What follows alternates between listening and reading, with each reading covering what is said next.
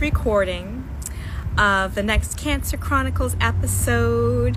So, I just came from, well, a couple of hours ago, came from my and we may have to go inside for this because we keep cutting off.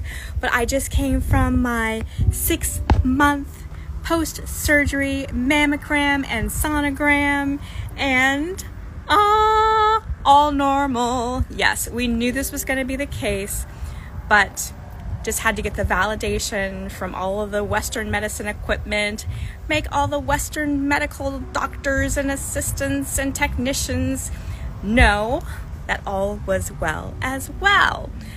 but I am breathing a sigh of relief. I'm feeling so elated and overjoyed. I'm feeling grateful and thankful and know that I am truly, truly blessed. And I just had to come on here and share live. And it's so ironic. I actually have on the exact same shirt that I had on, and maybe even the same earrings as when I originally announced my diagnosis publicly almost a year to the day ago. Wow.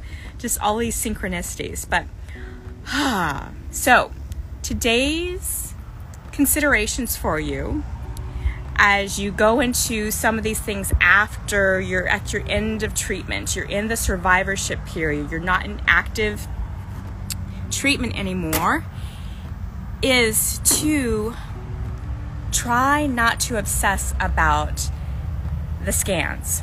Try not to freak out about, oh my gosh, I'm going in for this mammogram and I I don't know what it's going to come out as because you do. You do. Use those declarations, and the next episode is going to be about tools that I used all along the way. But use your declarations put into existence what you know exists now and what you want to continue to have be in your future. And what that looked like for me was a mantra, a declaration. I prefer declaration versus mantra or even affirmation, but I am cancer free. I am cancer free. And also, no complications, no side effects. That was another one that I used. But I am cancer free was going on repeat in my mind since I woke up this morning and was getting ready to go to this appointment. It was going down in my journal. Driving in, I had high vibe music on, and I have a very eclectic playlist, but I'm happy to share it with you um, if you ever want. Actually, I'll probably put a link over in the show notes. Take what sounds good, leave the rest. But yeah, you have to find what works for you energetically to raise your vibration to help you through these moments when things are a little bit more challenging for you and you just want to say, screw it. I don't know where I'm headed. I don't know what's going on. I don't know what the next thing is, but just, you do know. You do know, and you have to declare it. So, yeah, that was what happened today. So it was more about me helping others get more comfortable with what I knew was true and what existed, but it also was a bit of a sigh of relief for me knowing that all that I had put into raising my vibration around this and getting clear on it for myself had actually worked. So you have it in you. Lean on that. Try not to lose sight of it.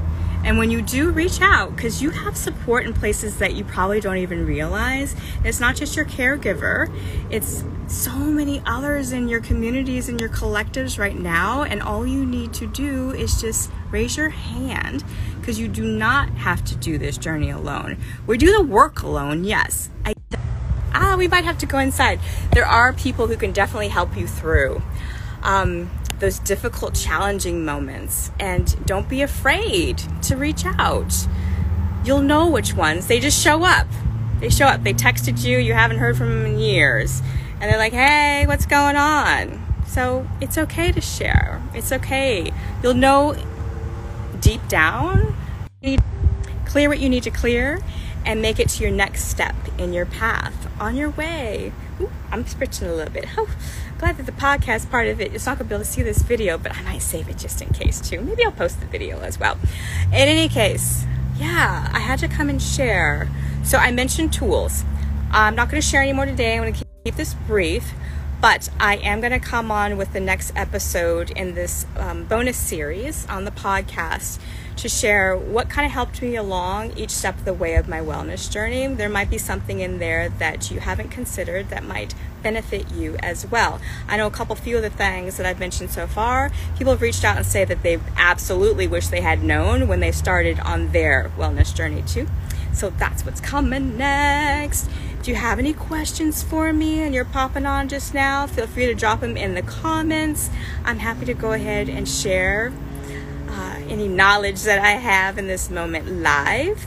And if not, if there isn't anything that you're curious about or want to know, then I'm going to leave it at that because I'm complete. I wanted to share that news and let you know that if you stay the course and do what you know you need to know, do down deep inside, you are making it over on the other side and it's going to be fantastic feeling.